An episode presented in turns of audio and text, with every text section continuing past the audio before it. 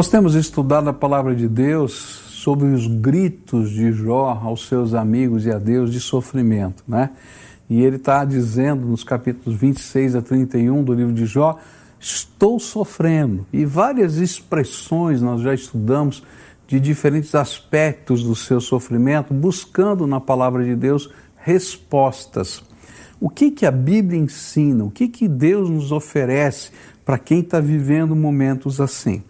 E o que nós vamos estudar hoje, o tema de hoje, é um dos gritos de Jó, que se encontram no, no capítulo 31, versículo 35, onde ele diz assim: olha que expressão interessante. Ah, se alguém me ouvisse. Olha, ah, se alguém me ouvisse. É como se ele estivesse dizendo: quando estamos sofrendo e a nossa dor perdura, todos se afastam de nós e nos sentimos sozinhos e abandonados. Você já se sentiu sozinho e abandonado? Sem ninguém com quem partilhar a sua dor? E com o desejo de dizer: Ah, se alguém me ouvisse. No texto seguinte, que é que a gente vai ler agora, em capítulo 30, verso 24, ele expressa com mais clareza essa dor. Ele diz assim: a verdade é que ninguém dá a mão ao homem arruinado, quando este, em sua aflição, grita por socorro. E Jó diz assim: olha, não é só que as pessoas não me ouvem, mas quando a gente está sofrendo, não é? e está demorando a solução, parece que todo mundo vai embora e não tem nenhuma mão que nos sustente e nos levante. Jó se sentia como um leproso da sua época, é, de quem todos fugiam, ninguém tocava num leproso porque podia se contaminar e então eles tinham que viver isolados, eles tinham que ser expulsos da sua casa, da sua comunidade. E Jó está dizendo assim: parece um leproso. ninguém estende a mão para mim, ninguém quer me ouvir, ninguém quer chegar perto. Ou quem sabe, como um homem condenado, a quem Deus pode, poderia destruir a qualquer momento e por isso todos se afastavam. E a ideia é assim, é que vai vir um raio do céu, vai abrir o chão, então ninguém quer ficar perto porque senão vai sobrar né? vai sobrar para quem estiver perto. E eles, olha, parece que todo mundo fez assim. E o interessante é que o ressentimento ainda era maior, porque ao longo da sua vida ele havia sido alguém que sempre estendera a mão aos necessitados. E lá no capítulo 29, versículos 12 e 13, ele deixa isso claro. Ele diz assim: Pois eu socorri o pobre que clamava por ajuda e o órfão que não tinha quem o ajudasse. O que estava à beira da morte me abençoava, e eu fazia regozijar-se o coração da viúva. E ele estava pensando mais ou menos assim: se os mais próximos de mim não podem me ouvir ou me ajudar, então onde estão aqueles a quem eu ajudei nesta hora do meu sofrimento? Onde é estão as outras pessoas?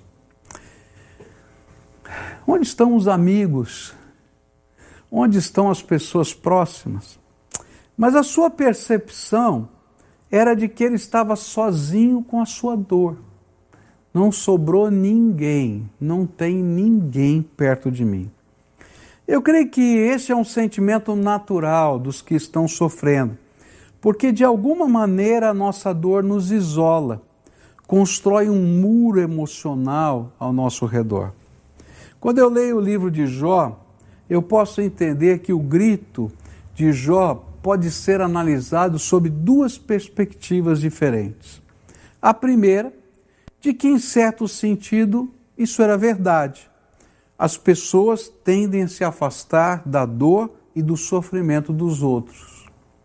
Mas a segunda é que também em certo sentido ele não estava totalmente certo, não era verdade absoluta. Pois naquele instante ele estava gritando esses pedidos de socorro a quatro amigos que tinham vindo de várias localidades diferentes só para se sentarem junto com Jó, só para ouvirem as, as dores de Jó e só para tentar, mesmo que com os seus erros demonstrados pelo Senhor no final do livro, expressar o seu apoio ao sofredor Jó. Então, o que é que isso nos ensina? E eu queria aproveitar esse momento para pensar um pouquinho. A primeira grande lição é que parte desta solidão sentida em meio ao sofrimento, ela é autoimposta. Algumas pessoas se sentem tremendamente sozinhas em meio à dor e ao sofrimento, porque de alguma maneira se autoimpuseram a esta solidão. Quantas vezes nós permitimos que a nossa dor se torne um muro que nos afasta ainda mais das pessoas que nos amam? E às vezes a gente nem percebe que está fazendo isso. E sempre, quando pensamos nisso, nós temos muitas razões, aparentemente importantes, para construir esses muros de afastamento. Dizemos para nós mesmos, sabe por quê? Eu estou muito cansado. Eu estou tão cansado que eu não quero ver ninguém, eu não quero ouvir ninguém, eu não quero falar com ninguém. E depois a gente chora porque ninguém ouviu a gente e ninguém falou com a gente. Outras vezes a gente diz assim: eu estou muito desanimado.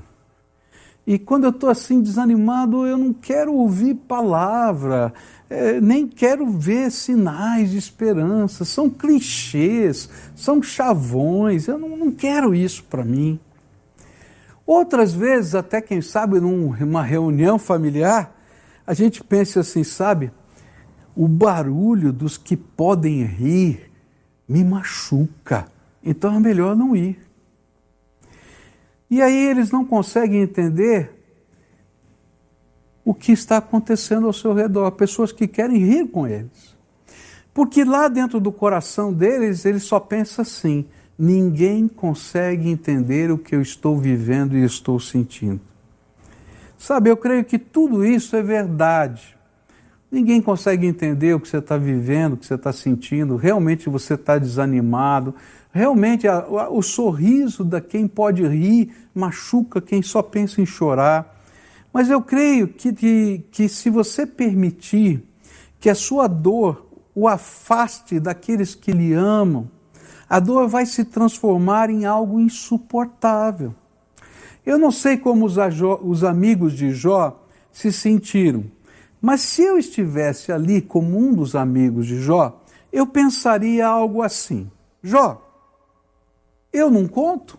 Eu estou aqui. Eu não sirvo para te ouvir. Eu sentei no chão junto com você só para te ouvir. Será que a minha mão não serve? A minha mão está estendida para você. É certo que não tem aqui uma multidão, pois a dor nos mostra quem são os nossos conhecidos e quem são os nossos amigos e irmãos. Mas nós, por enquanto, estamos aqui. Nós quatro viemos de tantos lugares só para estar com você. Quando fomos para os Estados Unidos para a tentativa de tratamento da Cleusa recentemente, quantos foram os amigos mais chegados do que irmãos que nos ouviram, nos estenderam a mão de tantas maneiras diferentes? Quantos são aqueles que ao longo dos anos tem nos suportado tantas vezes, mesmo quando a nossa dor tentou construir muros. Se você serve a Deus, então saiba que Ele nunca vai deixar você sozinho, porque Ele prometeu isso. E Deus não é homem para mentir. E a promessa veio do Senhor Jesus. Ele disse assim: Eis que estou convosco todos os dias até a consumação dos séculos. Algumas vezes a presença desse Senhor que nos acompanha será revelada pelo toque do seu Espírito Santo. Algumas vezes, no meio da nossa solidão, ele vem e nos visita. Às vezes, no meio das nossas lágrimas, ele manda os seus anjos recolherem as nossas lágrimas. Às vezes, no nosso quarto, ele vem e fala conosco. Às vezes nós somos levantados por uma mão invisível que nos põe de pé outra vez quando só queríamos dormir. Mas tantas outras vezes, essa presença vai ser revelada pelo mover do Espírito Santo no meio da sua igreja, levantando pessoas que são, na verdade, anjos do Senhor que se acampam ao nosso redor e nos abençoam. É incrível como funciona esse movimento do Espírito Santo de Deus. Há algo tremendo de Deus que acontece. Eu acho excepcional isso. Às vezes a gente está vivendo uma determinada situação e Deus, sem a gente falar nada para ninguém, o Espírito Santo vai e toca no coração de alguém e esse alguém vem com a resposta.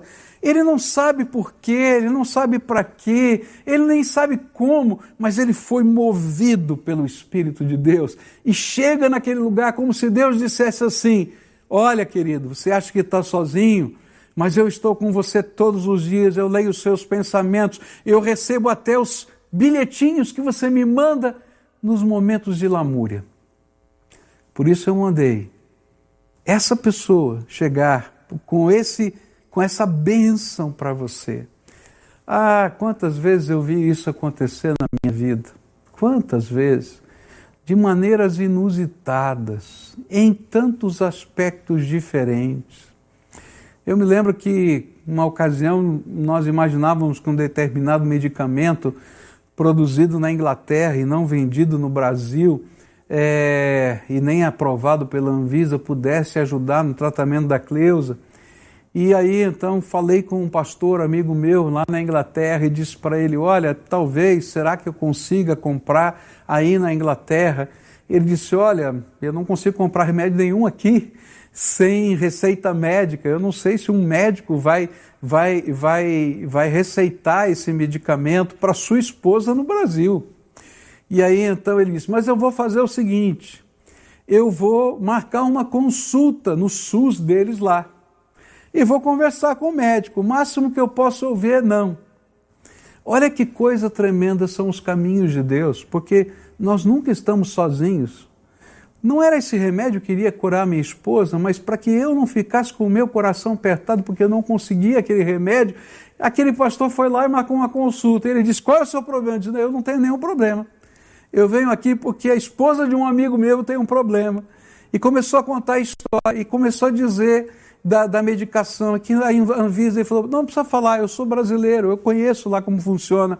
Está aqui a receita para você comprar a medicação e mandar lá para ela. E aí surgiu um segundo problema. O problema de como é que o remédio ia chegar, porque se mandasse pelo correio, parava no correio, a Anvisa não aprova, não entra no país. E então ele disse: Olha, vamos orar para ver o que, que Deus tem. E apareceu um rapaz que vinha para o Brasil. E esse rapaz vinha para Curitiba. E ele veio na minha casa trazer o remédio para minha esposa. Por que, que eu estou falando isso? É porque às vezes a gente imagina que está sozinho, mas o Espírito de Deus está movendo uma grande rede de anjos que estão ao nosso redor. Alguns anjos são seres celestiais, mas alguns anjos são de carne e osso que Deus está fazendo chegar perto da gente. Alguns são os amigos que sentam e choram com a gente no meio do caminho, outros são aqueles que estendem a mão, outros às vezes nem chegam perto da gente, mas com o seu amor, graça, com a sua ação, com o seu gesto, nos tocam tão profundamente. Por isso, eu vou aprendendo, né, que Deus coloca no coração dessa gente para ser bênção, porque isso é parte da missão de todo aquele que crê no Senhor. E eu quero dizer para você, você que está sofrendo, um dia vai ser bênção na vida de alguém. Porque se você teme a Deus, isso faz parte da sua missão. Olha só o que a Bíblia vai ensinar para a gente em Romanos 12, 15. Alegrem-se com os que se alegram e chorem com os que choram. Sabe, isso é parte da nossa missão. Então, quando estamos sofrendo, nós precisamos cuidar da maneira como estamos interpretando a vida e as pessoas ao nosso redor. Veja só o que Jesus ensinou. Jesus disse lá em Mateus 6, versículos 22 e 23: Os olhos são como uma luz para o corpo. Quando os olhos de vocês são bons, todo o seu corpo fica cheio de luz. Porém, se os seus olhos forem maus, o seu corpo ficará cheio de escuridão. Assim, se a luz que está em você virar escuridão, como será terrível essa escuridão? Ele está nos ensinando que a maneira como somos capazes de olhar para as pessoas e para a própria vida determina o nosso estado de espírito. O nosso estado de espírito afeta dire diretamente os nossos relacionamentos. É verdade, tem gente que se afasta porque nós estamos sofrendo. Mas não é toda a verdade. Porque se você teme a Deus, Jesus nunca te deixou sozinho. E ele tem usado os anjos dele, seres extraordinários, e de carne e osso outros, para chegarem perto de você para dizer: você não está sozinho. Mas se você não for capaz de enxergar que Deus está agindo mesmo no meio do seu sofrimento, então você vai ter olhos que escurecem a alma. E quando os nossos olhos são maus, eles não são capazes de ver coisas boas, então tudo dentro da gente fica ruim. E é isso que vai dizer o livro de Hebreus. Lá em Hebreus 12, versículo 15, diz assim: Tomem cuidado para que ninguém abandone a graça de Deus Cuidado para que ninguém se torne como uma planta amarga que cresce e prejudica muita gente com o seu veneno. Sabe, quando a nossa dor se torna um veneno amargo em nós, nós começamos a nos tornar pessoas amargas, críticas, que não conseguem ver a luz e o bem ao seu redor. E esse veneno começa a contaminar as pessoas que estão à nossa volta que passam a ter também um olhar crítico, amargo para com outras pessoas e até para com Deus. E sabe o que é pior? É que com o tempo, ainda que o veneno continue correndo nestes que foram contaminados e esses continuam críticos, esses também se afastam da fonte da escuridão para poderem sobreviver. E a solidão do segundo estado é ainda pior. Sabe, alguns vão criticar junto com você, vão lamuriar junto com você, mas vai chegar uma hora que essas pessoas vão dizer assim: está me fazendo tão mal que eu tenho que sair daqui. E até aqueles que estavam com você para ouvir a sua crítica vão embora. O grande desafio para quem está com os olhos escuros, coração amargo e não consegue perceber que Deus está agindo mesmo no meio da sua dor, é deixar Jesus iluminar os nossos olhos e trazer luz à alma que está ferida. É preciso que a gente se permita deixar o amor vencer o muro que foi autoimposto e que afasta as pessoas de nós. Permitir que o barulho da alegria dos outros volte a ser canção aos seus ouvidos e não mais barulho que dói. Porque se a canção e a alegria dos outros te consumir, as pessoas se afastarão para não te entristecer mais ainda. E para isso você precisa de Jesus, o único que é luz e pode iluminar a sua vida poderosamente. Por isso, hoje, Jesus quer brilhar a sua luz em você, iluminar a sua alma, iluminar os seus olhos. Mas para isso, pela fé, você vai ter que entregar a sua dor para Ele. Você vai ter que, pela fé, entregar a sua crítica. Você vai ter que, pela fé, buscar que Ele abra os seus olhos, tanto para vê-lo quanto para poder crer no amanhã. Porque se isso não acontecer, querido, você está se levantando muros que são intransponíveis para os homens atravessarem. Então entrega a tua dor, entrega a tua crítica. Olha, eu quero dizer para você que, que talvez muita gente tenha falhado, a tua igreja tenha falhado, o teu pastor tenha falhado, o teu diácono tenha falhado, a tua célula tenha falhado, ah, talvez o teu parente tenha falhado, o teu marido tenha falhado, tanta gente tenha falhado.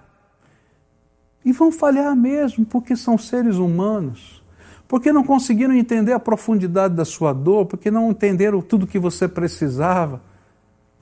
Mas não é por isso que a gente pode levantar muros. A gente pedir, precisa pedir para Deus iluminar a nossa vida, para enxergar que apesar de todas as limitações de toda essa gente, em certos momentos eles foram os anjos que Deus mandou para te abençoar. Por isso, entrega a tua dor, a tua crítica e pede para Jesus tirar esse veneno que está matando você por dentro. Uma seta envenenada. Eu me lembro de uma ocasião que orei por uma senhora viúva e naquela ocasião que eu estava orando por ela, ela estava muito abatida. E eu impus as mãos sobre ela e Deus me deu uma palavra muito diferente, né? Eu nunca tinha feito uma oração assim. E eu disse: Senhor, tira agora desse coração a seta envenenada que está aí dentro. Interessante porque eu fiz essa oração, passaram-se meses e ela me escreveu e disse assim: Pastor, o não sabe, mas tinha uma, uma seta envenenada no meu coração de dor, de angústia, de saudades. E naquele dia, a luz do Senhor entrou e uma obra de restauração começou dentro do meu coração e da minha vida. E aí surgiram novos sonhos, novos planos, novos projetos e coisas novas do Senhor. Sabe, querido, não construa os muros, deixe a graça de Deus brilhar em você e mudar sua visão, seus olhos, porque Ele já enviou seus anjos para perto de você. Mas há uma segunda perspectiva que tem a ver com a realidade da solidão que a dor gera. Especialmente quando o problema, que é o fato gerador, perdura. O que fazer diante disso? Quando de fato pessoas se afastam porque está demorando muito. Aqui eu vejo uma das grandes bênçãos de ser parte da Igreja do Senhor Jesus Cristo é que se você faz parte da igreja do Senhor Jesus Cristo, sempre vai ter um irmão perto de você. Eu sei que nenhuma igreja como organização humana é perfeita, mas sei também que a igreja de Jesus é mais do que uma organização humana. Ela é um organismo vivo, ela é o corpo de Cristo aqui na terra. E isto não é apenas uma visão mística da fé, é uma realidade perceptível nas nossas vidas. O apóstolo Paulo ensinou assim: portanto, vocês já não são estrangeiros e nem forasteiros, mas concidadãos dos santos e membros da família de Deus. Em Cristo Jesus você faz parte de uma nova família, a família de Deus. Você faz parte de uma irmandade daqueles que, pela fé, encontraram um novo significado para a sua vida. As mãos de Jesus podem tocá-lo através dos toques dos seus irmãos. Você pode ver Jesus no olhar do seu irmão para você. E sabe, pelo poder do Espírito Santo, eles estão sendo movidos e direcionados. E se você esperar isto de uma organização humana, você vai se decepcionar. Mas se você crê e vive aquilo que a gente chama de democratização dos carismas e o sacerdócio universal dos crentes. Então você vai se surpreender com os movimentos do Espírito Santo através da igreja, feita de gente cheia do Espírito Santo. Sabe o que eu quero dizer com isso, com democratização dos carismas né? e sacerdócio dos santos? É que, ainda que eu faça parte de uma igreja local, a igreja de Jesus é muito maior. E os irmãos estão espalhados pela face da terra. E muitas vezes o Senhor vai mover o seu corpo em qualquer lugar do mundo para ser resposta da sua oração. Eu me lembro de uma ocasião que os, os adolescentes da igreja queriam comprar um ônibus e estavam orando, e só eles sabiam disso. E Deus tocou o coração de um jogador de futebol lá no Japão, e essa pessoa do Japão ligou para nós e disse: qual é a necessidade que vocês têm aí? Porque o Espírito Santo está me tocando. E aí, então, o missionário que tratava dizia assim: Eu sei que os adolescentes querem comprar um ônibus. Então, manda comprar, porque Deus está me incomodando aqui no Japão. Esse é o corpo de Cristo. Eu me lembro quando precisei fazer uma cirurgia, uma irmã que é membro, que era membro de uma outra igreja evangélica, ligou para minha esposa e disse: Eu não sei o que está acontecendo, mas eu sei que Deus me falou que o pastor precisa fazer uma cirurgia que eu tenho que pagar a conta. Esse é o corpo de Cristo. Essa é a maneira como Deus trabalha. O que a Bíblia está nos ensinando é que o Senhor da igreja, Jesus Cristo, preparou um povo que quer lhe ouvir, que deseja estender a mão para você, que quer chorar quando você chora, que quer convidar para você para se alegrar com as alegrias deles, mas que quando parece que você nunca mais vai conseguir sorrir, eles vão trazer expressões da alegria de Deus, que às vezes vão corrigir você quando ninguém mais tiver coragem de fazê-lo, porque eles são seus irmãos em Cristo, para que você possa continuar no caminho do Senhor e para ajudá-lo a conhecer mais profundamente o Senhor e Salvador Jesus através da palavra, da comunhão desse povo santo de Deus. Há muita gente sozinha que precisa de Jesus, mas que precisa também ter a coragem de fazer parte integrante da família de Deus. E sabe, igreja não é lugar, igreja é um povo. Por isso mesmo, no meio dessa pandemia, nós nos reunimos em células, em grupos de oração, em encontros para ministração da palavra, em agentes de amor voluntários que correm o risco para abençoar outros, levando alimentos, máscaras, tirando gente das ruas, consertando os destelhados, as casas destelhadas, cozinhando e levando comida a comunidades carentes. Que se preocupam para fazer uma ligação telefônica e perguntar como é que você está no meio dessa pandemia. Como é bom ser esse tipo de igreja, que a semelhança da igreja de Jerusalém, mesmo sem templo, era corpo de Cristo. Olha só o que a Bíblia diz. Os que aceitaram a mensagem foram batizados, e naquele dia houve um acréscimo de cerca de 3 mil pessoas. Eles se dedicavam ao ensino dos apóstolos, à comunhão, ao partir do pão e às orações, e todos estavam cheios de temor, e muitas maravilhas e sinais eram feitos pelos apóstolos. E os que criam mantinham-se unidos e tinham tudo em comum, vendendo as suas propriedades e bens, distribuíam-os a cada um conforme a sua necessidade, e todos os dias continuavam a reunir-se no pátio do templo, partiam o pão em, em, suas casas e juntos participavam das refeições com alegria e sinceridade de coração, louvando a Deus e tendo simpatia de todo o povo, e o Senhor lhes acrescentava diariamente os que iam sendo salvos. Essa era a igreja. E o templo era o templo dos judeus, mas eles de vez em quando iam lá para o pátio eles não podiam controlar o templo, mas o pátio eles podiam se reunir. Mas eles não precisavam nem do pátio, porque eles iam de casa em casa e quando a perseguição ficou maior, eles estavam nas casas das pessoas.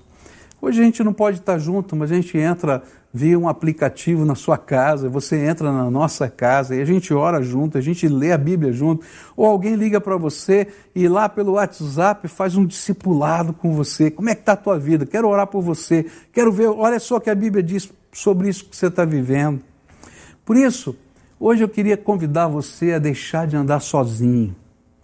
Hoje eu queria convidar você a fazer parte da maior família da terra, o povo de Deus. Hoje o Senhor o convida a estar conectado a uma comunidade de fé, a deixar de ser um assistente para ser um participante, alguém que recebe graça, mas que não se furta de ser um doador da mesma graça que está recebendo. Uma das dinâmicas maravilhosas de ser igreja, povo de Deus, é que eu recebo algo com uma mão porque às vezes eu estou precisando. Mas no mesmo tempo que eu estou recebendo, o Senhor me diz: usa essa outra mão e abençoa alguém que está perto de você. E nessa dinâmica de interdependência, de necessidade e entrega, a gente se abençoa mutuamente. Sabe, um dos sonhos desta igreja é que cada um dos seus membros possam ser ministros de Deus nessa terra Por isso, tudo que fazemos tem como propósito ajudar as pessoas a crescerem em todas as dimensões da sua existência, profissionalmente, familiarmente, economicamente, mas espiritualmente, principalmente. Por quê? Porque se você crescer, você vai levar a luz que brilha na sua vida a outros todo o tempo, pois assim Jesus será ainda mais glorificado. Olha só o que Jesus disse em Mateus 5,16. Assim brilhe a luz de vocês diante dos homens, para que vejam as suas boas obras e glorifiquem ao Pai de vocês que está nos céus.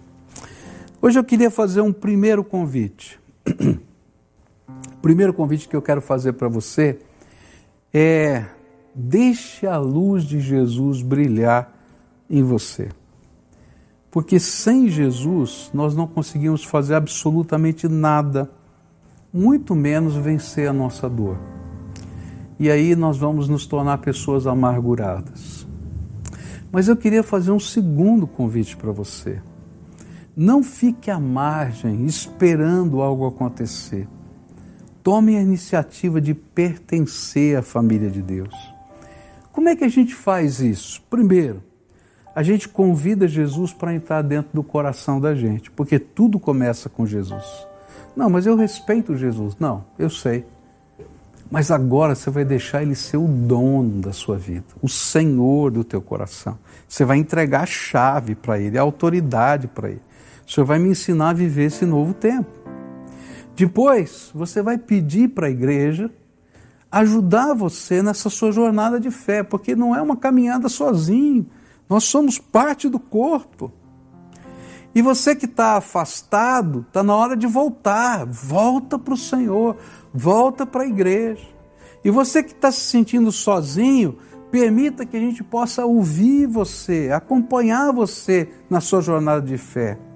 E sabe, esse mundo novo que a gente está vivendo já nos ensinou que distância não é impedimento. Por isso, onde quer que você esteja, não importa, participe conosco de uma célula. Deixe que a gente possa acompanhar você online. Por quê? Porque igreja é povo, é gente e não é instituição e local apenas, ainda que tenha esse aspecto. Então, deixa a gente abençoar a tua vida. Nós vamos ouvir uma canção agora, né, que tem tudo a ver com aquilo que eu falei. Deixa a luz de, de Jesus brilhar em você, tá?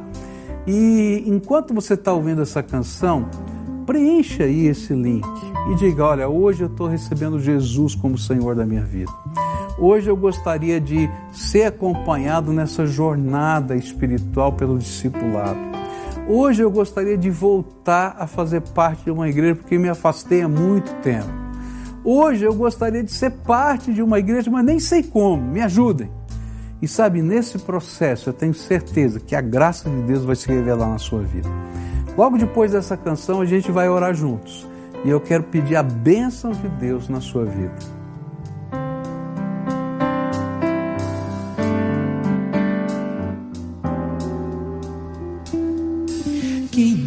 deixou a emoção falar pela razão. Quem nunca deixou o coração tomar a decisão? Quase sempre isso não é bom. O final da história nem sempre é o melhor se o coração bate forte além da voz da razão?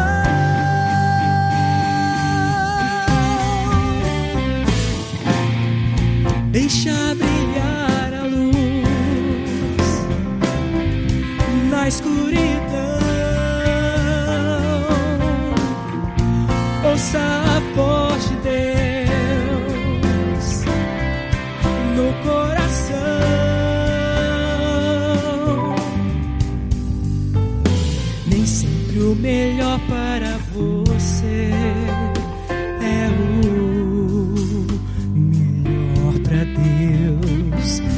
Quase sempre a gente quer ouvir a voz do coração. Com certeza isso não é bom. O final da história nem sempre é o melhor. Mas o que fazer se o coração bate forte além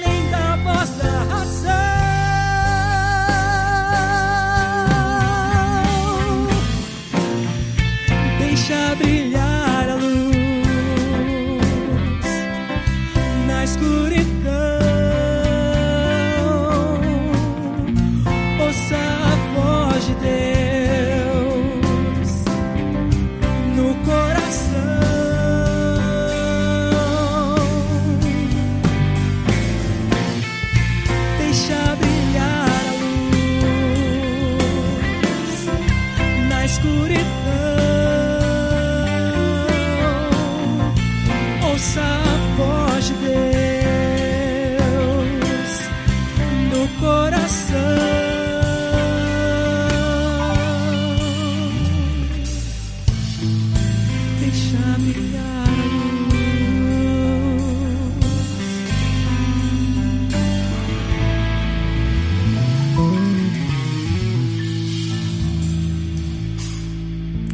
Espero que você tenha gostado dessa canção. Deixa a luz de Jesus brilhar em você, tá? Mas eu quero também agora orar por você que preencheu aí, que colocou o seu nome, diz eu quero entrar nessa jornada. Ore comigo agora, diga assim: Senhor Jesus, nessa hora, recebe o coração, a alma, o sentimento, a dor, a vida por completo dessa pessoa que se apresenta diante do Senhor. E não importa onde esteja, Senhor, pertinho ou longe, aqui em Curitiba ou em qualquer lugar do mundo, visita poderosamente e permita, Pai, que uma santa conexão primeiro com o Teu Espírito Santo aconteça. Invade, derrama a Tua graça nesse coração. Mas depois, Senhor, que essa conexão se amplie na medida em que essa pessoa possa ter comunhão com outros irmãos, talvez distantes, Senhor, fisicamente, geograficamente, mas perto pelos meios de comunicação, para a gente poder ter comunhão, ser discipulado, receber oração, aprender a tua palavra. Ó Pai, sentir-se parte de um povo. Ó Pai, que agora essa família aumente, porque essa pessoa será agregada na família de Deus. Fica com esse teu filho. É aquilo que oramos em nome de Jesus. Amém e amém.